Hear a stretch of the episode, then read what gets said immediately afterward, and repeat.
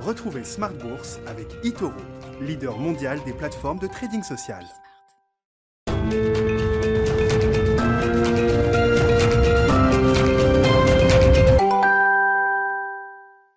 Et c'est reparti pour Smart Bourse, votre double dose quotidienne de marché en direct sur Bismart chaque jour à la mi-journée, 12h30, 13h. Et en fin de journée, désormais, la grande édition pendant une heure à partir de 17h. Au sommaire ce soir, l'inflation a-t-elle franchi un pic aux États-Unis? C'est la question qu'on posera à nos invités de Planète Marché dans un instant.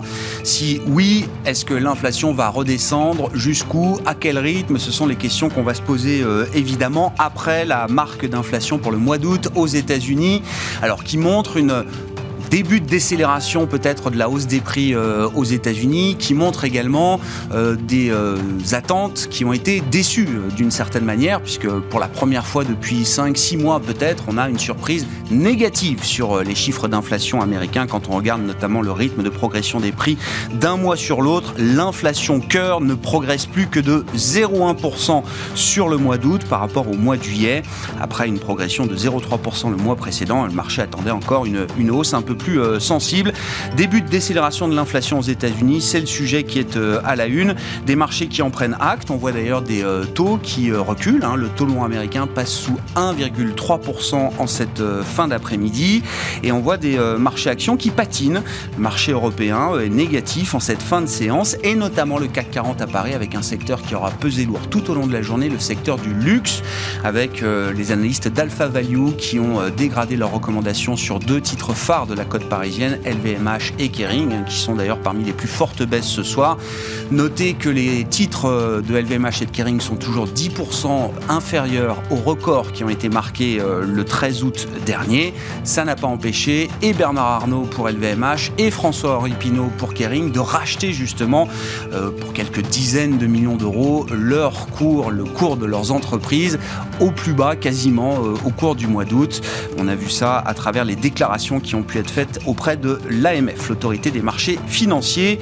Et puis dans le dernier quart d'heure de Smart Bourse ce soir, le quart d'heure thématique, on reviendra sur les conclusions du HCSF, euh, le Haut Conseil à la stabilité financière, qui rend désormais contraignantes les euh, règles, les recommandations en matière de distribution de crédit immobilier pour les banques. C'est la porte-parole et euh, responsable des études d'empruntis, Cécile Rocklor, qui sera avec nous à 17h45 pour commenter à chaud cette décision.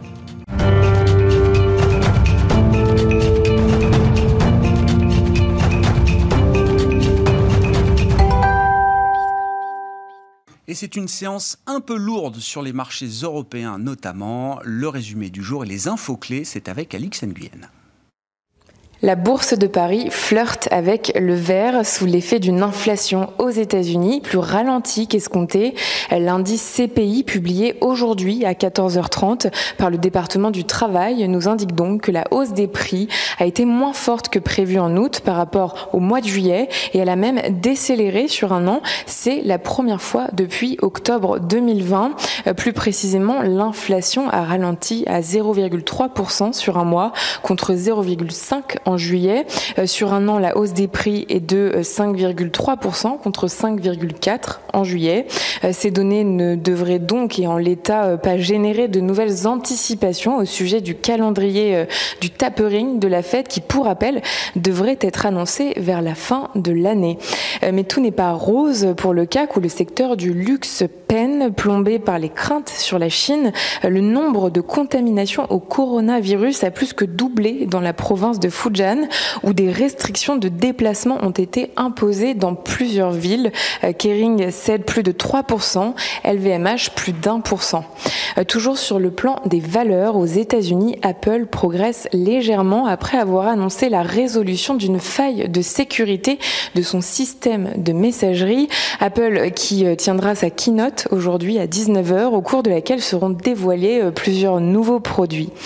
Air Liquide réalise une émission obligataire de 500 millions d'euros dédié au refinancement de son échéance obligataire de septembre 2021 et au financement de manière durable de sa croissance à long terme.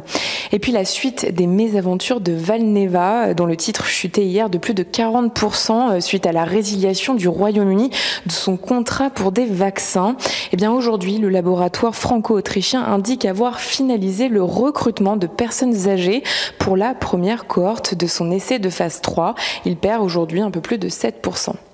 ArcelorMittal recule dans le sillage des cours de minerai de fer. Ils connaissent leur plus bas de l'année alors que la baisse de production décidée en Chine pèse sur la demande. On termine avec l'agenda. De nombreux indicateurs animeront la journée de demain, à commencer par les ventes au détail et la production industrielle en Chine. Viendront ensuite la production industrielle et l'indice manufacturier de la Fed de New York. Tendance, mon ami, chaque jour dans Smart Bourse avec Alix Nguyen à 12h30 et 17h30 sur Bismart.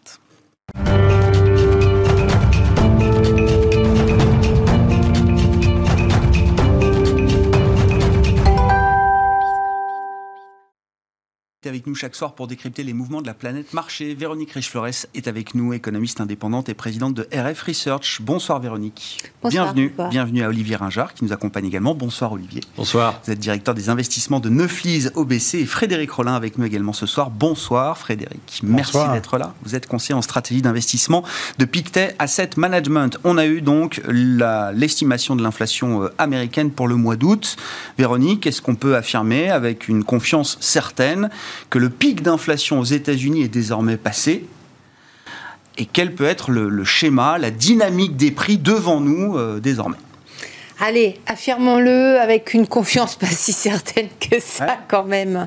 Euh, bon, mais il y a des effets de base. Euh, les effets énergétiques, les prix du pétrole, etc. vont jouer négativement pour les prochains mois. L'automobile, les automobiles d'occasion, le fameux poste qui a fait flamber, enfin qui explique une bonne partie de la flambée du début d'année, enfin de la première moitié de l'année, euh, semble quand même. D'ailleurs, ce mois-ci, le prix des véhicules d'occasion baisse. Voilà. pour la première fois depuis 5 mois. quelque chose qui ressemble à un début de normalisation. Maintenant, Prix des billets d'avion, moins 9%. Prix des chambres d'hôtel, moins 3%. Voilà. Mais précisément dans ces éléments-là, les derniers que vous venez de citer, on est tenté quand même de rapprocher ces résultats du contexte sanitaire. Ah. Hein, du contexte sanitaire du mois d'août, qui probablement a pesé les prix des chambres d'hôtel, les tarifs aériens, qui avaient euh, accéléré, et c'était compréhensible avec la réouverture de l'économie. Là, quand même, on regarde ces chiffres en disant, hum, il y a peut-être quand même un petit effet Covid là derrière, enfin Delta. Hmm. Et, euh, et puis, il y a eu une bizarrerie également, le euh, chauffage domestique. Donc vous avez les prix de l'échange qui prennent 2%, euh, chauffage domestique moins 2,6 ou quelque chose comme ça. Donc euh, c'est un peu étrange. C'est rare qu'on ait autant d'écarts entre ces deux postes. Il peut y avoir des, écarts, mais là pour le coup, alors ça c'est y compris énergie. Donc on se dit allez on passe. Contentons-nous de la lecture sous-jacente. Celle-là décélère de 4,3 à 4%. C'est quand même un satisfait site. Hein du point de vue surtout des perspectives de consommation, parce que ce qui est très intéressant finalement euh, ces derniers temps, c'est qu'on voit bien que la problématique inflationniste, elle, elle, fait de moins en moins craindre une remontée des taux, mais de plus en plus ses conséquences sur la conjoncture américaine. Et d'ailleurs, j'ai trouvé que assez intéressant qu'au moment de la publication, qu'est-ce qu'on a vu? Une repentification de la courbe des taux mm. aux États-Unis, écrasement des taux courts, remontée des taux 10 ans, ça peut-être bougé depuis. Oui, ça s'est même renversé. mais sur la première euh, intention, c'était cette idée-là. Voilà, et je trouvais assez intéressant, assez révélateur d'état d'esprit des marchés actuellement. Maintenant, pour aller plus loin sur l'inflation, cette année va probablement être au-dessus de 4%. Hein. Et puis, euh, on a envie de dire, euh, tant qu'on n'a pas éliminé ce contexte sanitaire qui crée des tas de contraintes en termes d'approvisionnement, de production de tout un tas de matières premières et autres, hein, euh, soyons prudents. il n'en reste pas moins que les sous-jacents, si vous regardez l'inflation dans les services aux États-Unis, on est toujours très en deçà du trend, de la tendance qui prévalait avant la crise sanitaire. Donc il n'y a pas vraiment d'inflation, mais il y a des chocs externes et cette gestion de, cet environnement contraignant qui crée effectivement pas mal de, de bruit, euh, un bruit qui pourrait néanmoins durer un petit peu. Mais la Fed est confortée dans son narratif d'inflation transitoire, d'une inflation qui vient des coûts, de problèmes d'offres éventuels, Alors là, mais qui n'est pas... Euh, qui n'est pas sur la demande, qui n'est pas, intrinsèque et qui n'est pas généré par euh, des problématiques cycliques de euh, surcroît de, de, demande, etc. Donc on a vraiment affaire des chocs qu'on peut presque qualifier de chocs externes, à l'exception euh, des problématiques de, de voitures et encore voitures d'occasion. Encore là, c'est un problème d'alimentation de puces. Donc c'est donc oui, je pense que là pour le coup, Jérôme Powell est conforté dans sa position. Est-ce que ce sera suffisant? On verra. Mais je pense que on va user de, bien user de ce rapport pour effectivement prendre le temps. Vous, vous, euh, vous disiez Frédéric Rollin, je, vous suis sur Twitter évidemment. c'est, euh, comment vous avez dit euh, les, tenants de l'inflation transitoire, ça y est, un but, ouais, un but à zéro. Je crois que l'équipe temporaire a marqué un but. L'équipe temporaire, voilà. L'équipe team transitoire a marqué un but. Exactement, et, et, c'est un, même un joli but, et il n'y aura peut-être pas besoin des prolongations pour, pour, gagner, pour gagner la partie. au fond, le, la, théorie, c'est laquelle hein? C'est de regarder les chiffres d'inflation et de voir que ces chiffres d'inflation jusque-là étaient essentiellement conduits par sept items, dont euh, les voitures d'occasion, les locations de voitures, les billets d'avion, etc. Et, et ces, items-là sont typiquement liés à l'épidémie. Ils expliquaient, non mais il faut remettre, vous dites sept items, qui représentait 80% peut-être de la hausse de l'inflation qu'on observait C'est-à-dire si, depuis fin si on enlève leur inflation, on est en dessous de 2. Voilà, c'est ça. Hein, donc euh, voilà, sur, la partie cœur, hein, donc euh, sur l'inflation euh, sous-jacente. Donc c'est quand même extrêmement important. Si ces biens-là venaient, leur prix venait à baisser, par exemple, eh bien, euh, assez euh, automatiquement, on aurait euh, voilà une, une, baisse de l'inflation. C'est la théorie de la team de la team transitoire, et c'est ce qu'on voit. Hein. Mm. On, on, on, commence à avoir quelques indices parce que l'indice des, il y a, y a, quelques fournisseurs d'indices qui nous disaient déjà les, les prix des voitures d'occasion ont commencé à baisser et ça commence à se voir dans les prix. Donc tout tout se déroule voilà comme prévu. Alors attention, l'inflation est probablement transitoire, mais elle va pas quand même baisser drastiquement à 2%. Pourquoi? Parce que pendant que ces biens-là vont se normaliser et créer peut-être même des baisses de prix, hein, euh, d'autres biens sont aujourd'hui en train de monter. Au fond, bien, il y a quand même des belles hausses de salaire. les, offres d'emploi aux États-Unis sont pléthoriques. Euh, on peut changer d'emploi relativement aisément, demander un peu plus, un petit peu plus d'argent. Euh, et puis, dans l'esprit du, consommateur américain, il y a une meilleure acceptation aujourd'hui de l'inflation. Et on commence à voir, alors pas sur un an, mais à court terme, les prix de certains services qui sont en train de, de, de réaugmenter, ce qui veut dire probablement la partie temporaire va baisser, mais la partie permanente, elle, va commencer à monter. On aura une inflation probablement quand même qui va être assez collante, peut-être supérieure à 3%, mais en baisse. Et c'est ça qui compte, hein, c'est la tendance. Donc Jérôme Powell, euh, voilà. Euh, il attend euh, tranquillement. Il va quand même probablement resserrer sa politique monétaire parce que voilà, elle est extraordinairement accommodante. Il n'a pas véritablement de raison de la conserver. le surcroît d'accommodation. Voilà, donc, euh, en, faisant ce, ce, tapering, en ralentissant l'expansion de, son bilan, il va créer une forme de resserrement monétaire, mais très très léger, et qui finalement va continuer d'être en retard par rapport à ce que nous estimons être la course économique américaine, qui va continuer d'aller assez fort. Hmm. N'oublions pas, les ménages ont accumulé une épargne extrêmement importante, ils vont en consommer une partie, donc la croissance américaine est bien partie. Donc toujours plutôt accommodant, malgré une inflation qui euh, va euh, atterrir progressivement vers 3,5, puis vers 2,5, euh, puis Ensuite, on oui, verra. Oui, Pour 2024, on, en reparlera plus tard. Entre temps, euh, Olivier, vos commentaires évidemment, les enseignements de cette marque d'inflation euh, aux États-Unis, et puis un peu de prospective effectivement sur la dynamique d'inflation qu'on peut attendre aux États-Unis et même euh, sur le plan global. Hein. C'est un sujet qui devient mondial aujourd'hui. Je pense qu'effectivement, la, team transitoire a gagné le match. Oh. Mais il y aura sans doute un match retour. Ah euh, et le match retour va se, va se jouer sur euh, quel va être l'atterrissage de l'inflation américaine au cours des trimestres euh, à venir. Et sur ce sujet-là, cela consiste à savoir si on revient dans le monde d'avant, avec une inflation américaine en moyenne autour de 1,5-2%, c'est ce, peu ou prou ce que nous avons eu au cours des dix dernières années avant la crise Covid, ou si au contraire, on bascule dans un régime où on a un peu plus d'inflation, où l'inflation transitoire est un peu plus persistante, ici ou là, Et on est sur un régime entre 2,5 et 3% d'inflation aux États-Unis. À cette question-là, je pense qu'il faut regarder deux choses. D'abord, le marché de l'emploi américain. Et on voit bien que euh, sur le match retour, l'évolution des salaires américains peut être euh, sans doute un élément de, un, élément de réponse. On s'aperçoit que les salaires américains progressent en glissement annuel de 4,3%. Donc mm. c'est quand même un niveau euh, relativement important pour cette phase du cycle américain. On voit qu'il y a 10 millions d'emplois ouverts aux États-Unis. On a une très forte accélération.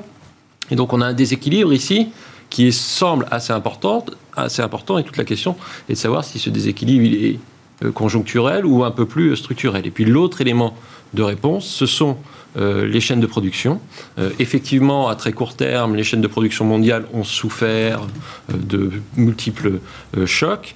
la question qui se pose est de savoir si ces chaînes de production ne vont pas se re-régionaliser, donc se mmh. déglobaliser d'une certaine manière, pour de multiples raisons qui vont de la sécurité de l'approvisionnement euh, euh, à l'agenda ESG d'un certain nombre d'États, etc., etc. Et si c'était le cas, on aurait une offre potentiellement moins élastique et qui aurait moins de capacité à répondre aux à-coups de la bonne demande. Et potentiellement, ces deux éléments pourraient être générateurs d'un régime d'inflation aux ah États-Unis plus élevé. Alors, à l'horizon 2023-2024, et évidemment, cela poserait la question du régime des taux d'intérêt à long terme et de la manière dont réagira la Banque centrale américaine au cours de ces prochains trimestres. Mais à très court terme, la, partie est dite.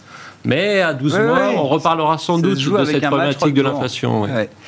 Avant même, sur les, chaînes de valeur, avant même euh, l'idée de la euh, régionalisation, relocalisation, etc., quand vous regardez par exemple la situation dans les émergents, notamment sur le front sanitaire, on comprend quand même que la Chine, alors au-delà de la grande reprogrammation euh, politique, doit faire face aussi ici et là à euh, de nouveaux fronts sanitaires. Visiblement, il y a eu à nouveau des confinements localisés, mais assez sévères, euh, toujours en Chine, des ports qui se sont retrouvés fermés, etc. Mmh. Est-ce que vous dites on, repart pour un tour peut-être de disruption en matière de capacité de production, en matière de chaîne de, de production, de chaîne logistique? Il n'est pas évident de de, répondre à cette question parce qu'on n'a pas une bonne visibilité, compréhension de ce qui se passe, de, ce qui se passe en Chine. Ce que l'on voit sur le ralentissement chinois euh, de ces derniers euh, mois, ce sont sans doute trois moteurs au ralentissement. Mhm. D'abord, un durcissement passé de la politique économique, et en particulier moins d'injection euh, de liquidités dans le système économique chinois. Ensuite, on a une détérioration de la situation euh, sanitaire qui a a priori pesé euh, sur l'activité chinoise. Et puis enfin, le dernier pan qui est euh, la re-régulation du système économique chinois. Ce que l'on suppute et ce que l'on, ce que l'on voit, par exemple, c'est ce que l'on voit, c'est deux choses. D'abord, sur le plan du resserrement de la politique économique et en particulier de la politique monétaire, on a quelques signaux ici ou là de la volonté des autorités chinoises de fine-tuner euh, sa politique monétaire pour ne pas que ce ralentissement euh, euh, génère un, ralentissement trop, trop, trop sérieux. Le deuxième élément, lorsqu'on regarde les données de mobilité que nous avons en Chine, celles-ci sont en train de rebondir depuis quelques jours. Donc ça signalait plutôt une diminution du risque sanitaire et de nouveau la levée des mesures de restriction euh, d'activité. À voir si euh, la nouvelle que nous avons eue aujourd'hui, euh, bah, en fait, contredit ce que nous avons observé au cours de ces derniers jours, à savoir plutôt une, activité qui semblait, en tout cas une mobilité mmh. qui, semblait repartir. Si la mobilité repart, ça signifie que normalement l'activité est en train de, repartir et ça signifierait qu'au cours de ces prochains mois, on devrait plutôt avoir de nouveau une stabilisation euh, de l'économie chinoise et pourquoi pas une, légère réaccélération. Notre scénario aujourd'hui, c'est de dire que le ralentissement chinois, il est plutôt derrière nous. Il a déjà eu lieu au cours de ces 9-12 euh, euh, derniers mois et qu'on s'oriente plutôt vers une stabilisation du système économique chinois pour les mois à venir. Mmh. Bon, euh, quelques commentaires peut-être sur la, big picture de, croissance mondiale, et la Chine est un morceau important, euh, Véronique. Euh, je comprends quand même que le T3, alors chacun a eu son pic, le pic chinois est déjà loin derrière nous, le pic américain était peut-être au T2, de ce que je comprends. La zone euro marque son pic là au cours du, du troisième trimestre, et au niveau global, mondial, c'est le troisième trimestre de cette année 2021 qui semble marquer le pic de croissance. Et donc, voilà, je, vous vois faire la bascule. Et donc, qui nous amène après les pics. Euh, et, oui, tout à fait. C'est même courant du troisième trimestre hein, où on sent ce point de bascule. Nous, notre, notre petit indicateur synthétique, il, est, a basculé en, août et de manière assez, assez prononcée euh, pour tomber en territoire négatif. Euh, et, et c'était avant les PMI chinois. Moi, je dirais que la situation chinoise est quand même loin d'être euh, euh, très, très clair, hein, et notamment la, forte baisse de ces indicateurs PMI, quels qu'ils soient, hein, mmh. dans les services, l'industrie, on n'est pas très surpris. On savait tous que les ports avaient fermé, etc. Alors, il y a beaucoup d'activités services qui sont bien sûr des activités liées à la logistique. Donc, une partie, sans doute, de ce déclin, enfin, cet accro sur les services vient de là. Euh, mais quand on regarde dans le détail les données de consommation, etc., c'est quand même très, très lourd. On, a vraiment une demande domestique, une demande des consommateurs qui a du mal à se remettre de la crise. On est très loin des tendances d'avant-crise. Et euh, euh, et sans avoir forcément toutes les données pour expliquer ce phénomène-là. Donc c'est jamais très confortable. Hein. On constate et puis on dit bah oui il y a un peu de ci, un peu de ça, un peu de d'épidémie, euh, mm. un peu de frilosité aussi sans doute, un peu moins d'emploi, euh, un peu plus d'inflation alimentaire hein, et, des conditions monétaires. Mais voilà, il y a, moi je trouve que ça ça me Autant je pense qu'il y a eu des facteurs d'amplification du ralentissement durant l'été qui devraient s'atténuer. Hein, port réouvre, etc. Euh, autant je ne suis pas prête à dire le pire est derrière nous. Je ne suis pas sûre que ça continue le plus pas. du ralentissement, euh, voilà, peut-être pas encore Notamment parce que sur le plan domestique, et je pense qu'une partie vient, y compris euh, que le gouvernement emporte une partie de la responsabilité, parce que les annonces de ces, derniers, ces dernières semaines, et depuis mmh. un, bon bout de temps maintenant, sont quand même un peu troublantes. Hein. Elles peuvent, y compris, refroidir la, la, confiance et avoir des répercussions sur le comportement des, agents. Sur, euh, et du point de vue plus global, on voit que il y a la Chine et l'Asie, hein, le reste de l'Asie qui est quand même la grande déception euh, depuis le printemps, où là on voit que euh, ça va être difficile de retrouver le chemin et le mode de fonctionnement qu'on avait avant crise vraisemblablement. Donc plus cette crise dure, plus on sent qu'elle risque de laisser des stigmates. Donc c'est peut-être au bénéfice des pays occidentaux avec une relocalisation, et on ne se plaindra pas, euh, qui, est incontestablement bienvenue, même si pour l'instant on n'en voit pas mm. beaucoup. Mais euh, je pense que toute cette situation est en train de préparer le terrain, sans doute, à des changements structurels plus importants, type euh, relocalisation de la production, peut-être des déceptions un peu durables sur le monde émergent et particulièrement l'Asie. Je pense qu'il y a un vrai sujet sur l'Asie aujourd'hui qu'on ne peut pas balayer d'un revers de manche. Si ça va aller, je crois qu'il y a des changements qui sont en train de prendre de, prendre, de s'incruster et qu'on n'en a pas tout à fait tous les, éléments. Hmm. Sur le, rythme d'activité euh, mondial, euh, chinois, pourquoi pas, euh, Frédéric? Et puis je veux bien qu'on commence à faire le lien avec les marchés également, parce que bon, voilà, le marché est peut-être un peu plus lourd aujourd'hui, mais on est quand même globalement à 2-3% des niveaux records qu'on a pu atteindre il y a un mois sur les grands marchés américains et, européens. bon, si on a franchi les pics en matière de croissance, en matière d'inflation, qu'on revient à un régime plus normal, une phase d'ajustement du, du rythme de la croissance, qu'est-ce que ça implique pour, pour les marchés?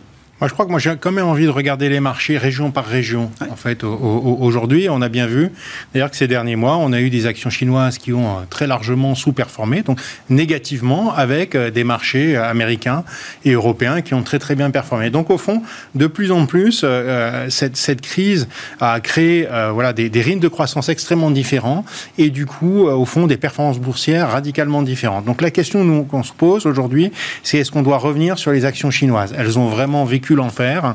Est-ce que c'est le moment de revenir? Pour nous, c'est peut-être encore un peu tôt, mais euh, sur, trois mois, mais sur 12-18 mois, c'est probablement une très bonne idée. Pourquoi On a une politique monétaire qui a été très restrictive. On a les premiers signes hein, réels euh, d'assouplissement, euh, d'assouplissement monétaire. On a une salve réglementaire sur les ratios des réserves obligatoires des banques. C'est ça essentiellement? Il y a eu une, une, conférence de Yigang, donc le, le, gouverneur de la banque centrale chinoise, qui a demandé aux banques de plus prêter aux PME. Et donc c'est un voilà, c'est un, système où quand les autorités demandent quelque chose, souvent il y a voilà, il y a une, assez bonne écoute mm. du, du, secteur du secteur euh, bancaire. On a vu des émissions plus importantes aussi gouvernementales ou locales qui laissent penser qu'il va y avoir une relance de certaines dépenses d'infrastructures. C'est ce qui en général, et puis voilà, des, des, liquidités qui sont un petit peu plus fournies par la Banque centrale. Donc c'est en général les prémices d'un changement de, de, de, de, politique monétaire, mais c'est quand même un paquebot qu'il va falloir bouger. Ah et souvent, entre, je dirais, les premiers signes d'assouplissement monétaire et la réaccélération de l'économie, il peut se passer quand même quelques mois. Et quelques mois, souvent, les marchés actions continuent d'être hésitants parce qu'ils veulent être bien sûrs qu'il y a ce virage et être bien sûr que ce virage monétaire euh, est vraiment efficace, efficace dans l'économie, surtout quand on a, par exemple, un promoteur immobilier de grande taille Ouais. Evergrande, Evergrande qui voilà qui souffre, qui va peut-être se restructurer et qui peut entraîner quand même derrière lui euh, une crainte sur le marché et donc un resserrement monétaire encore plus important, même si la PBOC ne le veut pas. Après tout, les investisseurs peuvent choisir ou non ah d'investir sur les obligations à yield, sur les promoteurs, etc. Donc ça, ça peut prendre un peu de temps. L'idée voilà, donc c'est en train de tourner, mais c'est un peu tôt pour euh, l'économie. Sur la réglementation, nous on ne croit pas à cette guerre contre le capitalisme. On pense qu'il y a voilà des réglementations importantes qui sont en train d'être mises en place, qui, vont, qui ont un coût à court terme, mais qui à moyen terme vont améliorer la croissance potentielle. Quant au variant Delta, bon ben voilà, euh, ce variant Delta va progressivement disparaître. En tout cas, c'est ce que nous croyons avec beaucoup de gens euh, à mesure que la vaccination avance. Mais tout ça euh, dans un contexte où aujourd'hui, quand même, les chiffres économiques sont vraiment, vraiment pas bons. ils chutent un petit peu comme des pierres. voilà, donc c'est peut-être un petit peu tôt, mais voilà, les valorisations aujourd'hui des actions euh, nous font dire que voilà, pour celui qui sait supporter un petit peu de risque, euh, voilà, dans les trois prochains mois, alors nous, on va essayer d'être petit peu plus euh, voilà, un meilleur moment. Ouais. Euh, mais euh, pour celui voilà, qui accepte la volatilité sur 12-18 mois, il y a quand même voilà, c'est quand même pas très cher aujourd'hui avec une croissance potentielle qui est qui est très très forte. Quand vous dites les actions chinoises, est-ce que vous pensez à certaines catégories d'actions en particulier? Est-ce que c'est les flagships euh, technologiques, BATX, qui ont le plus souffert? Parce que des valeurs euh, plus internationalisées, détenues en partie aussi par des capitaux étrangers, euh, des mains américaines, européennes mhm. et autres. Est-ce que c'est d'autres types de valeurs sur d'autres thèmes, sur d'autres idées? Pour ce qui est des valeurs, moi je vais plutôt vous faire part des conversations que j'ai eues avec des gérants de valeurs actions chinoises chez nous, et notamment sur toute la partie, euh, sur toute la partie digitale, effectivement, euh, qui analyse les valeurs en particulier et qui euh, assez souvent souhaite plutôt passer à travers les cycles, regarde le business, le modèle d'affaires de la société, sa croissance potentielle. Et oui, ils ont clairement rebalancé une partie de leur portefeuille depuis les États-Unis vers la Chine pour bénéficier de, ce, de cette nouvelle orientation du marché.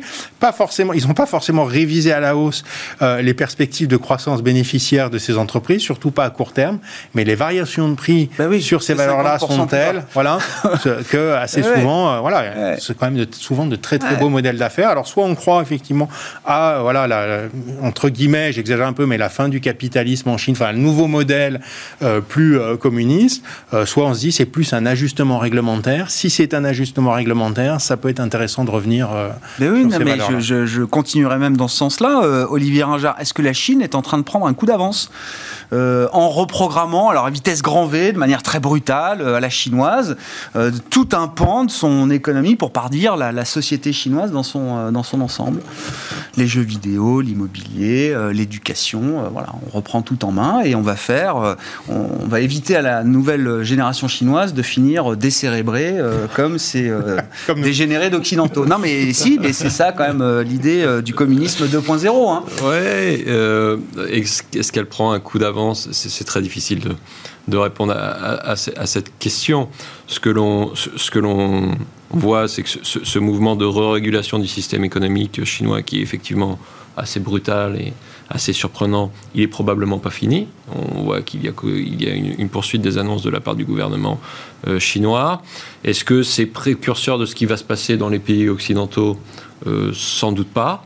Euh, en tout cas pas sous, sous, cette forme-là, même si euh, il y a quand même deux choses que l'on peut euh, observer du côté des pays occidentaux. D'abord le fait que l'intervention des gouvernements dans le fonctionnement du système économique aujourd'hui est bien plus importante que celle que l'on avait avant la crise et qu'il y a sans doute une volonté de poursuivre le soutien au système économique et donc une volonté d'être probablement un peu plus interventionniste que ce que ça n'a été dans le monde d'avant. Ça, c'est le premier élément. Et puis, deuxième élément par rapport au, euh, secteur technologique, à sa, euh, on va dire, domination euh, oligopolistique, on voit bien qu'aux États-Unis, on a a priori un agenda du côté des démocrates pour re-réguler quelque peu hmm. le système technologique, le secteur technologique américain. Est-ce que c'est le bon moment pour le faire, justement, quand la Chine est en train de mettre en œuvre cette régulation à marche forcée, affaiblissant quand même, au moins à court terme, la puissance de ces groupes C'est un débat qui est, déjà, ancien, on en parle déjà depuis euh, euh, pas, mal de, pas mal de temps, de cette régulation du secteur, euh, du secteur technologique américain. en 2018-2019, c'était déjà sur la table, si je puis dire. À l'époque, il était peu probable que les États-Unis se lancent dans cet exercice puisqu'ils étaient dans une opposition stratégique avec la Chine.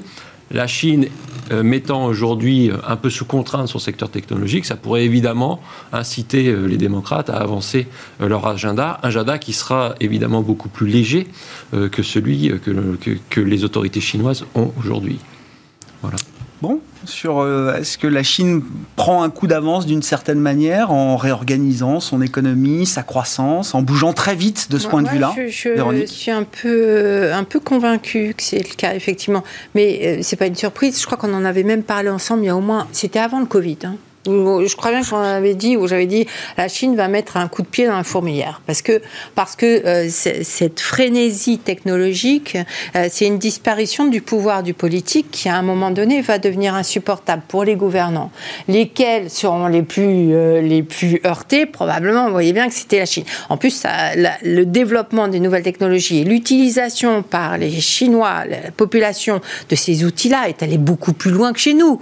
Donc, c'est ça, explique aussi sans doute euh, le, fait qu'ils réagissent euh, un peu brutalement, parce que euh, effectivement, ça prend des, phénomènes. On voit bien que même, je je sais plus, j'ai vu circuler sur les réseaux l'autre jour une, photo d'étudiants qui étaient dans une visite de musée. Ils avaient tous le nez sur leur smartphone, et c'était vraisemblablement à Paris ou je ne sais où. Enfin bon. donc il y, a un moment donné où effectivement tout le monde est un peu heurté. Et en Chine, c'est allé beaucoup plus loin, et le gouvernement reprend. je ne suis pas outre mesure choqué. Non, on est choqué par la méthode, par la façon de faire. Hein. Euh, mais, mais je pense que c'est dans le cours des choses. Et moi, je suis pas du tout étonnée. Limiter le nombre d'heures de jeux vidéo pour les enfants. Euh. Non, mais c'est risible. On a. bah non. Rire. Mais en réalité, bah euh, c'est pas étonnant. Ce n'est pas étonnant. Et il n'y a pas vraiment de quoi être surpris. Et, et, à la limite, je préfère ça que le crédit social. Hein, je, voilà. Euh, donc, euh, enfin, pas à la limite d'ailleurs, totalement. Mais euh, voilà, donc, oui, c'est probablement. Mais ça veut dire qu'ils ont très peur quand même, que, que ils ont très peur de ne pas avoir. Un une croissance suffisante demain. C'est-à-dire qu'il faut quand même d'ores et déjà, euh, Frédéric le disait, essayer d'améliorer un peu la croissance potentielle parce qu'on sait que pour des questions démographiques ou autres, cette croissance va tangenter peut-être 3, euh, 2% euh, d'ici d'ici quelques années. D'abord, oui, c'est indispensable. et puis, il y a la rivalité, la rivalité de la technologie par rapport au pouvoir politique. Et ça, c'est un, enjeu absolument majeur. Qui, alors nous, on n'a pas l'impression qu'en Europe, ce soit un sujet qui interroge beaucoup de personnes, enfin beaucoup de nos responsables. Je pense que euh, en Chine ou dans des pays où les États et les politiques sont beaucoup plus présents, et même donc aux États-Unis, c'est un vrai sujet de réflexion. Et, euh, donc moi, je, l'aborde, enfin je comprends plutôt comme cela cette, cette réaction euh, et qui, sans, sans pour autant savoir vous dire ou avoir une opinion sur jusqu'où ils iront et, qu'est-ce qui, à quoi il faut s'attendre derrière. Ça, je ne sais pas. Et ça peut faire frémir effectivement quand on voit les méthodes.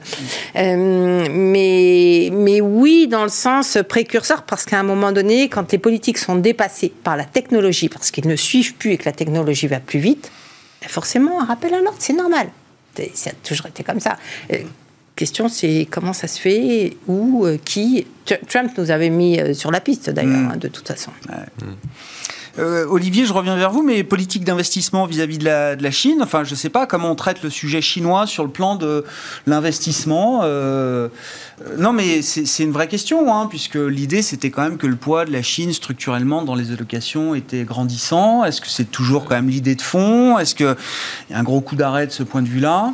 Nous, on, s'est posé, on, se pose la question, on s'est posé la question en début d'année, et on a bien fait de ne pas y répondre.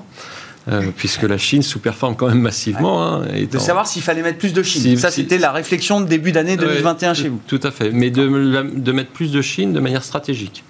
Euh, et on n'avait pas, on, pas répondu euh, à, la question, considérant qu'il y avait des, quand même des points d'interrogation sur euh, le fonctionnement du système économique chinois qui n'étaient pas, qui n'étaient pas, qui n'étaient pas résolus. Donc on a conservé une allocation stratégique normale sur les pays émergents, sans donner une place particulière à, la Chine. La Chine représente aujourd'hui à peu près 40% des, des, pays émergents. Donc mmh. on a vraiment une, une allocation neutre, toute, neutre et normale sur les, euh, sur les marchés émergents et sur la Chine en particulier. Est-ce que ce qui vient de se passer nous donne envie euh, d'augmenter euh, le poids de manière stratégique sur la Chine?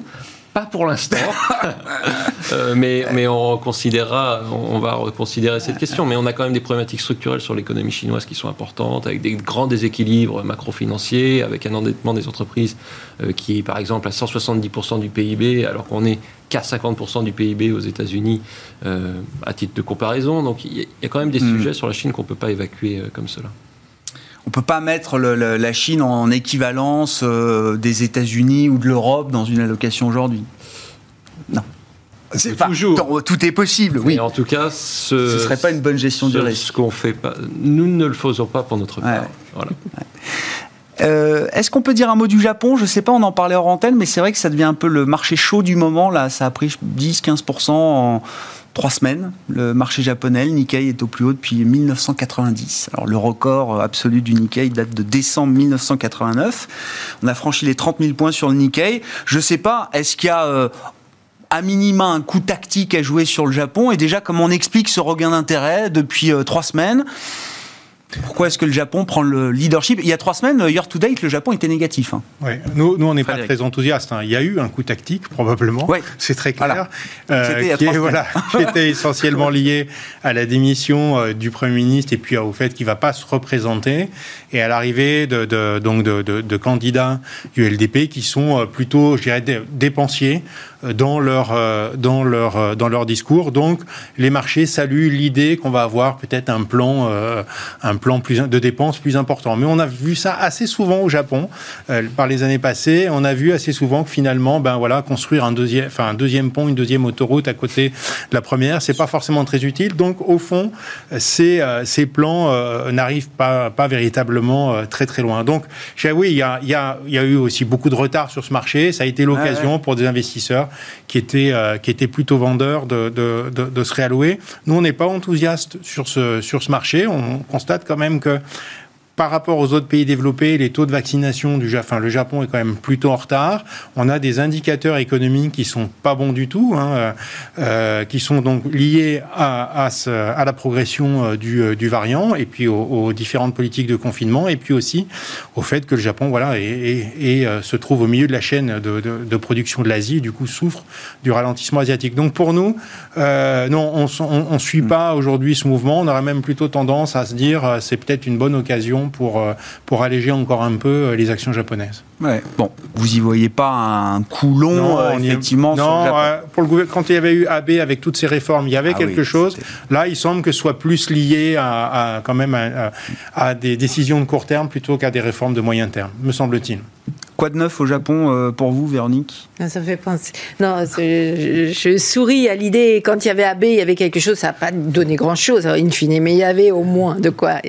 Non, premier semestre, le Japon a euh, était portée, la production industrielle, les exportations, il y a eu un peu de semi-conducteurs, il y a eu la demande de Chine, il y avait la préparation des Jeux Olympiques, les infrastructures, blablabla.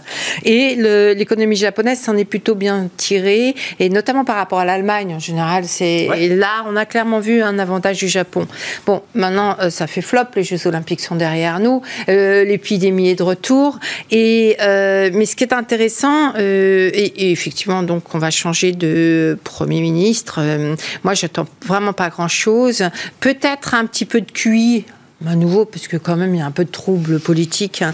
Et puis, et puis finalement, quand on regarde l'inflation, si on a craint de, si on craint de la stagflation ou de l'inflation ailleurs, c'est bien un pays où ça ne bouge pas. Dernière statistique ce matin, je crois. Euh, et bien, c'est le Japon. Donc je me dis, bah, finalement, il pourrait bien en remettre une petite louche. Et, et finalement, euh, euh, bien au régime de la déflation, euh, pourquoi se délester de ces actions japonaises? Je, Bon, c'était non, c'est une partie, une, approche un peu cynique, bien évidemment, mais non, on n'achète pas la euh, croissance, bien sûr, mais sur le plan boursier, euh, ça. Euh, et, pour quand on compare la croissance nominale, enfin le, PIB nominal, l'indice Nikkei au PIB nominal, on est reparti. On a vraiment l'impression qu'on est reparti comme à la fin des années 80. Alors c'est ça, et qu'il nous reste potentiellement une belle chance la décennie de gloire du Japon, qu'il ne se passe, on ne sait pas trop quoi, mais probablement quelque chose de pas très agréable, mais c'est pas tout de suite, me semble-t-il. Donc euh, oui, on peut être encore confortable avec bah, des actions si on japonaises. Le risque, à mon avis, euh, voilà. Puis c'est pas cher. C'est jamais cher le vous Japon. connaissez mon. Oui, oui, non, non. 30 000 sur le Nikkei, je regardais décembre 89, le top de marché sur le Nikkei était à plus de 38 000. Bon, voilà. On verra jusqu'où le Japon nous emmène. Je ne sais pas s'il y a un petit commentaire de votre côté à faire sur le Japon, euh, Olivier. Sinon, je voulais globalement que vous nous disiez un peu euh, le niveau d'exposition au risque en cette rentrée. Euh, voilà.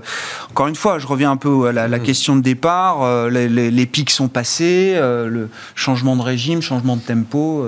Mais le changement, de régime, on le voit déjà. En fait, on, le voit quand même dans le, dans le marché. On l'a vu cet été, en fait. On l'a vu cet été. Les taux ont baissé. Bah oui.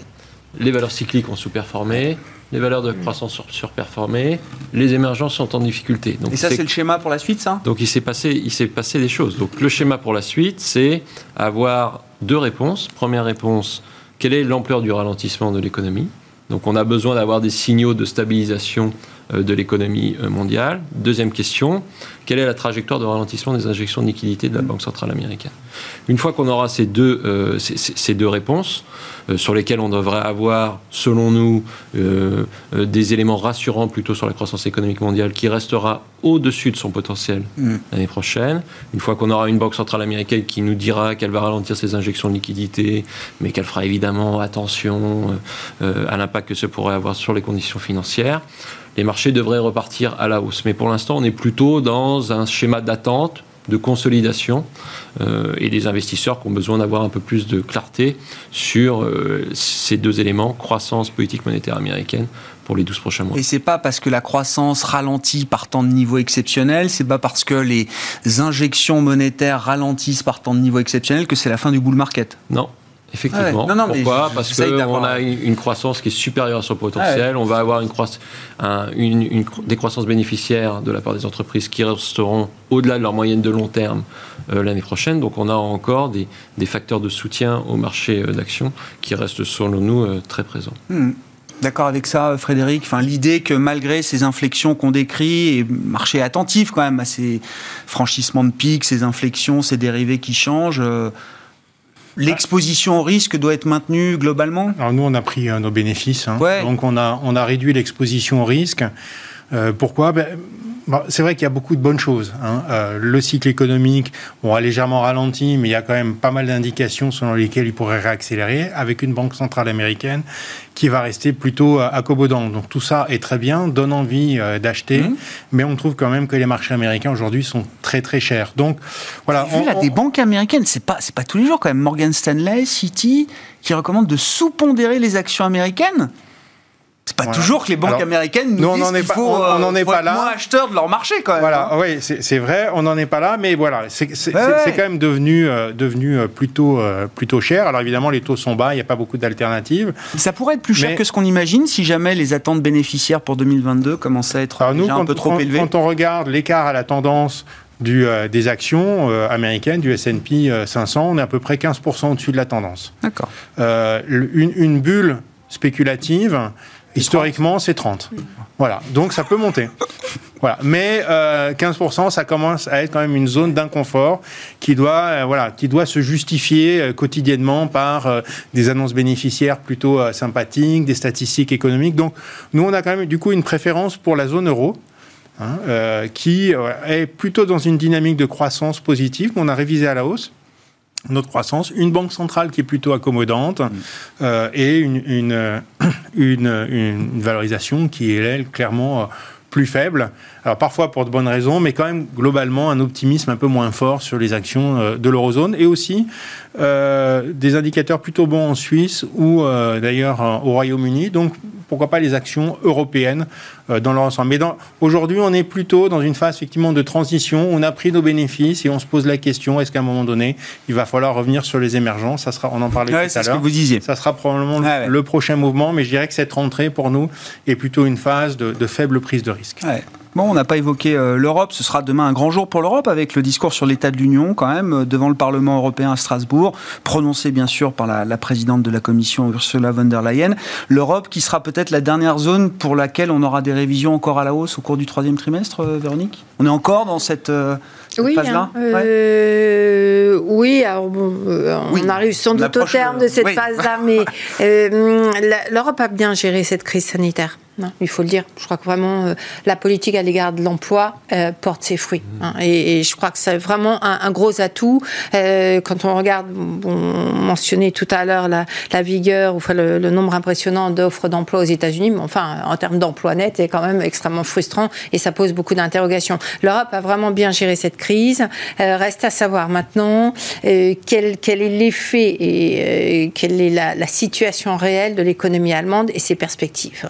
Parce parce qu'en Allemagne, ça va vraiment pas bien. Et s'il y a bien, euh, c'est quand même la première économie de la zone, avec une industrie qui ne cesse de, baisser. On est quand même à quoi 12-13% plus bas que, euh, euh, que les niveaux de 2018. Les pics, il est en 2018, hein, c'est pas 2020. Hmm. Et qui pose vraiment question. Euh, la question étant comment l'Allemagne va gérer sa transition environnementale, euh, les contraintes sur l'industrie lourde, qui est encore très lourde en Allemagne parce qu'ils n'ont pas fait grand-chose ces dernières années, euh, avec un changement peut-être probable de majorité, dont on ne sait pas trop dire d'ailleurs ce, ce qui pourrait produire, mais euh, il y a peut-être quand même un, petit changement. Et, malheureusement, l'Allemagne, c'est le numéro un de l'Europe, et on sait très bien qu'elle nous renvoie aussi l'image de l'extérieur et de ce qu'on peut attendre ou non comme soutien de l'extérieur. Et là, force est de constater, il y a quand même euh, quelque chose qui n'est pas très sympathique. Mais voilà, on a des acquis formidables, on va afficher des chiffres de croissance formidables, etc.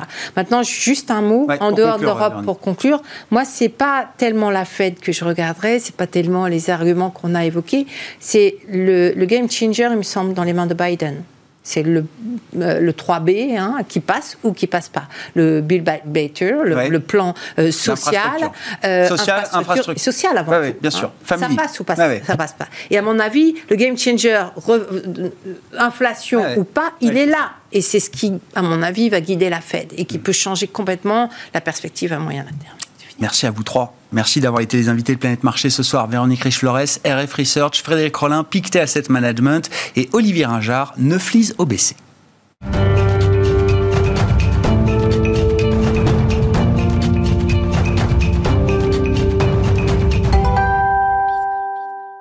Et c'est parti pour le dernier quart d'heure de Smart Bourse, le quart d'heure thématique consacré ce soir à l'immobilier, au crédit immobilier et à la décision euh, toute chaude du euh, Haut Comité à la stabilité financière, au Conseil même, je mmh. crois, la stabilité financière. Cécile Rockler me corrige. Bonsoir Cécile. Bonsoir Merci d'être là. On dit le HCSF dans vos euh, métiers. Vous êtes directrice des études d'empruntistes. C'était mmh. la réunion du jour pour rendre donc contraignantes mm. les règles qui étaient jusqu'à présent des recommandations au Conseil, au Conseil pour la stabilité financière, qui est l'organisation macro-prudentielle qui supervise les euh, enjeux du système financier et donc la partie euh, crédit euh, immobilier. rappelons ces règles et mm. qu'est-ce que les rendre contraignantes peut changer justement pour le marché du crédit immobilier, Cécile? Alors les règles, elles sont nouvelles depuis le début de l'année, hein, puisqu'elles étaient différentes en, 2019 et en, en 2020. ces règles, il y en a deux essentielles connaître, c'est ce qu'on appelle le taux d'effort classiquement le taux d'endettement qui ne doit pas excéder 35% de vos revenus, assurance comprise. Et la deuxième, c'est la durée qui a été limitée à 25 ans. Vous pourrez rajouter deux ans de différé si vous faites un achat dans le neuf, construction individuelle ou promotion. Euh, donc ces règles, elles existent maintenant depuis euh, quasiment neuf mois. Mmh. Euh, elles sont bien intégrées par les banques. Elles ont mis un peu de temps sur le premier semestre parce que ça change fondamentalement leur politique commerciale. Là où elles avaient de la latitude, elles choisissaient les profils qu'elles voulaient financer. Avec ces deux règles-là, on contraint aux deux extrêmes de l'échelle finalement, on contraint les ménages qui ont des revenus modestes ou qui ont besoin d'avoir un projet immobilier plus important parce que les prix de l'immobilier continuent à progresser dans toutes les mmh. grandes villes. Donc ces ménages-là sont plus concernés par les décisions du HSF. Et puis à l'autre extrême, on a les investisseurs locatifs parce que eux aussi, euh, la modification de la règle du taux d'endettement va venir jouer. Quand ah vous étiez un investisseur locatif, euh, les banques étaient très accommodantes sur la façon de calculer votre taux d'endettement et elles jouaient plutôt euh, sur de la compensation avec des loyers pour partie, voire en totalité. Là, les banques ont été obligées de resserrer les taux, surtout que le HCSF leur avait dit pondération des loyers obligatoire. Donc ces, règles-là, elles ont eu des effets sur euh, le marché depuis maintenant un an et demi, euh, mmh. deux ans. Mmh. Euh, le premier semestre de 2021 a été compliqué pour les banques parce que du coup, même s'il y avait eu un peu de modification, ben, on, on, sentait que ça se resserrait. Et puis les banques savaient que de toute façon, il y avait de très grandes chances que pendant l'été, décision soit prise, que les recommandations deviennent des obligations. C'était flagué déjà, c'était quand même. Bah, c'était quand même en, ligne de mire du HSF. Il avait prévenu, hein, il nous a pas pris en traître. Euh, il nous avait dit qu'il y avait très grande chance que ça le devienne. Alors même si les, les banques ont joué le jeu, parce qu'on le voit dans les statistiques qui sont dans la, nouvelle information du HSF aujourd'hui, euh, on est à 20,9%, je crois, des dossiers qui sortent du scope de crédit non conforme, c'est ça hein Exactement, qui rentrent dans l'enveloppe des 20%. Donc, en gros, les banques, elles ont joué le jeu et euh, sur le premier semestre, elles ont pris ces habitudes-là. Euh, effectivement, la difficulté, euh, c'est celle à venir puisqu'elles vont être contrôlées par la CPR, qui est l'autorité de contrôle prudentiel de la profession. Donc, il va y avoir des vérifications qui vont être faites et on peut s'attendre à, des points de blocage. En tout cas, il y a une période qui va être à surveiller. C'est le printemps de l'immobilier, Grégoire, parce que vous comme moi, on le sait, à cette période-là, on a une plus forte demande de crédit immobilier. Mm. Les ménages, surtout les familles, qui veulent attaquer la rentrée scolaire avec un nouveau bien dans un nouveau secteur, euh, empruntent en général entre mars et juin. Euh, on a une enveloppe dérogatoire de 20% trimestrielle. Ça veut dire que sur le deuxième trimestre, ça va peut-être coincer pour des ménages qui seraient juste en dehors du scope et qui bénéficieront peut-être pas de l'enveloppe. Ouais, ça veut dire que les banques, finalement, vont toutes se battre pour les mêmes euh, dossiers, d'une certaine manière, et que les banques ou les établissements qui étaient prêts à ben, euh, euh, faire leur job, quoi, prendre un peu de risques supplémentaires par rapport aux risques normatifs édictés par euh, l'autorité macro-prudentielle, il n'y aura plus de place pour ça. Bah, en tout cas, sur un trimestre, oui, ça va pouvoir coincer. Et effectivement, vous avez raison de le préciser, les banques, elles ont des politiques commerciales différentes. Il y en a qui cherchent plutôt un certain type de profil, d'autres qui mhm. sont plus ouvertes à différents types de profils. Et celles qui avaient l'habitude de plutôt soutenir des ménages un peu plus modestes pourraient effectivement être coincées à cette période-là et ne pas avoir de marge de manœuvre, puisque l'enveloppe est la même pour toutes les banques. Hmm. Est-ce que, le HCSF prend un risque en, rendant contraignantes ces règles à partir du moment où les recommandations, quand c'était des recommandations, euh, elles étaient plutôt respectées, c'est ce que vous disiez.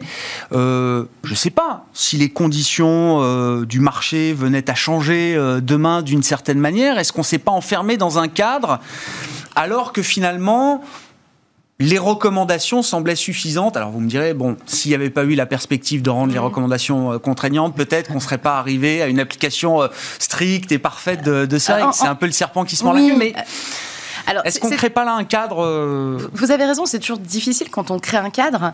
Euh, on va voir comment ça vit parce qu'en fait, le HASF, il se réunit quand même de nombreuses fois tous les ans et il a capacité à adapter le système. Donc, si on venait à un point de blocage, euh, je ne doute pas qu'on relibère un petit peu les énergies et qu'on permette aux banques de reprêter plus largement. il faut se dire quand même que sur le taux d'endettement, les banques suivaient déjà grosso modo un 33%. Alors, elles étaient en capacité d'aller plus loin mhm. quand elles estimaient justement qu'elles faisaient leur job mhm. de prêteur et avec un niveau de risque. Là, elles ont effectivement beaucoup moins de marge de manœuvre. Euh, on va regarder comment va se passer le premier semestre et si effectivement on a un point de blocage. Euh, on va voir aussi comment évoluent les prix de l'immobilier parce que malgré tout, aujourd'hui, on a atteint des planchers en matière de taux, même si on se dit ça à chaque fois ça reste aussi incroyable que possible, mais ça continue un petit peu à baisser. Mais les prix de l'immobilier, eux, continuent de monter. et, ça, ça peut aussi constituer un point de blocage sur le marché vous savez, sur les marchés financiers, quand on regarde les taux obligataires, de toute façon, on enfonce des planchers mois après mois, année après année. On a même des taux longs négatifs sur les mm. marchés obligataires, donc on n'est plus étonné de rien. Mais, c'est ça qui soutient aussi ah les bah, taux de crédit. Ah bah complètement, complètement. c'est le, c'est, le point clé. Euh, d'ailleurs, mm. bah, justement là, en termes de, production de crédit, euh, l'été visiblement était très productif. Est-ce que d'ailleurs les banques arrivaient à suivre le rythme des, euh, du marché imposé par les clients emprunteurs? Et puis en termes de taux, justement, où est-ce qu'on en est en termes de record? L'été a été un, un, petit peu moins dynamique qu'il l'était habituellement. Alors, on a toujours une petite baisse. Hein. L'été, euh, les, les, gens partent en vacances, les banquiers aussi. D'ailleurs, à cette période-là, ils ont plutôt tendance à remonter un peu les taux pour euh, calmer le jeu et dire on va gérer ce qu'on a déjà dans les tuyaux pour, euh, pour arriver à, assumer la production de dossiers. là, cette année, contre toute attente, on a eu à nouveau des baisses de taux pendant l'été, ce qui est, est extrêmement rare. On fait une rentrée avec un taux moyen, c'est-à-dire la moyenne de toutes les banques, de 1% sur 20 ans. Et selon votre profil, vous allez pouvoir aller chercher moins de 0,7% sur 20 ans. Euh, oui, la dernière fois qu'on s'est vu, on s'était dit qu'on était au plus bas. Mais c'est pas. Oh non, il n'y a jamais de plus bas. Euh, on n'y croit pas, mais donc euh, les banques, elles ont eu un petit peu moins de dossiers. cet été, les Français ont eu vraiment envie de partir en vacances. on a été nombreux à partir et forcément faire un, projet immobilier quand vous êtes en vacances, c'est quand même pas la clé. Donc cette année, on a eu plutôt une baisse d'activité. D'ailleurs, les premiers chiffres de production sur l'été montrent qu'il y a une légère accalmie en nombre de prêts. Parce que si on regarde les encours, mhm. oui, ça continue à progresser, mais parce que le montant moyen de prêt ne cesse d'augmenter à cause des prix de l'immobilier. Donc on a plutôt une petite accalmie sur l'été, euh, mais les banques ont, continué à, soutenir l'activité avec des taux bas et ça va durer. Alors, on n'est jamais à l'abri d'un petit mouvement euh, sur la fin de l'année, mais logiquement, ça devrait durer parce que à partir du mois d'octobre, votre dossier de crédit immobilier, c'est probablement de la production de crédit immobilier de 2022. Ah Et donc, les banques aujourd'hui commencent à nous dire, euh, pour celles qui ont envie de prendre un peu d'avance, en fait, je vais continuer à actionner le levier du taux parce que là, je commence à, à prévoir mon 2022 et ce qu'elles nous disent pour l'instant, c'est qu'elles ont des objectifs ambitieux pour 2022 et le levier, ça reste le taux de crédit. Ah ouais. Donc pas de surchauffe. Mais, Et, par contre, vous avez des banques, euh, euh, pour répondre à votre question sur, sur est-ce que ça chauffe ou pas à certains endroits, euh, oui, vous avez certaines banques qui ont été très offensives sur les taux, qui ont pris beaucoup de dossiers. Et les délais s'allongent Ah oui, vous savez, alors quelques acteurs, c'est pas toute, toute la place, hein, et, c'est là aussi où l'emprunteur, bah, il doit jouer entre choix du taux le plus bas. Est-ce que je veux vraiment le taux le plus bas ou est-ce que j'ai besoin que bah, mon dossier sorte assez vite? à, à 10 centimes d'écart, j'ai envie de vous dire, ça se regarde, parce que si on prend un peu sur 20, 25 ans d'emprunt. Ça, ça fait pas tant que ça. Surtout que les emprunteurs, en 6 ans, ils ont gagné euh, pour le même montant d'emprunt 15% de mensualité en 6 ans. Donc j'ai envie de vous dire, entre deux banques, euh, déjà il faut trouver celle qui vous finance parce que toutes n'auront pas envie de vous financer. Vous parliez tout à l'heure des profils. Oui, effectivement, les banques, elles sont sélectives, surtout en période un peu incertaine au niveau économique comme aujourd'hui. Mhm. On va aller quand même choisir les dossiers qui sont solides et qui me permettent d'espérer une mensualité de crédit payée. Et puis ensuite, on va aller négocier le taux et parfois, à un petit écart de taux, il vaut mieux pas prendre celle qui a beaucoup d'embouteillage et qui va pas vous accorder un, accord de prêt euh, en l'espace de une semaine, dix jours, mais qui a plutôt des délais de un mois ou un mois et demi. Ah ouais, ouais. Parce que l'écart peut-être, oui, l'écart est super important en fonction des établissements, clairement. Donc pas de surchauffe, mais parfois à certains endroits ça coince un peu. Bon, mais ce sera quand même une année 2021 euh, record à, de bon nombre d'égards, euh, Cécile. Alors en taux, oui, parce que là, enfin, euh, sur les, meilleurs taux possibles, on n'a pas encore enfoncé les planchers. Hein, on est quand même à 15 centimes en dessous de ce qu'on avait connu du plus bas de 2019. Donc quand vous êtes un très très beau profil, vous n'avez pas les meilleurs taux historiques, mais vous avez quand même un taux extrêmement bas. Sur les taux moyens, oui. sur la production, j'ai envie de vous dire oui, mais à quel prix? Parce que c'est tout le monde n'accède pas euh, hmm. ni au financement ni au taux. Euh, si vous avez été touché par la crise sanitaire en termes de profession, l'événementiel, la restauration, le tourisme, pendant une période donnée, l'aéronautique, il y a des secteurs qui n'ont pas bénéficié de, financement. Après, en, volume d'encours, et c'est là qu'est la nuance à regarder sur la situation du marché du financement. Oui, les volumes d'encours continuent de progresser, mais comme ce sont les montants moyens qui progressent, on peut se poser la question de qui y accède. Merci beaucoup euh, Cécile pour votre euh, éclairage et vos commentaires, votre réaction euh, à chaud après la décision donc du Haut Conseil à la stabilité de la stabilité financière qui rend donc, comme c'était prévisible, contraignantes les recommandations qui avaient été édictées pour cette année 2021. Cécile Rocklor qui était avec nous en plateau pour le quart d'heure thématique de Smart Bourse ce soir consacré, vous l'aurez compris, à l'immobilier, directrice des études d'Empruntis. Ainsi se termine cette émission. On se retrouve demain en direct à 12h30 sur Bismart.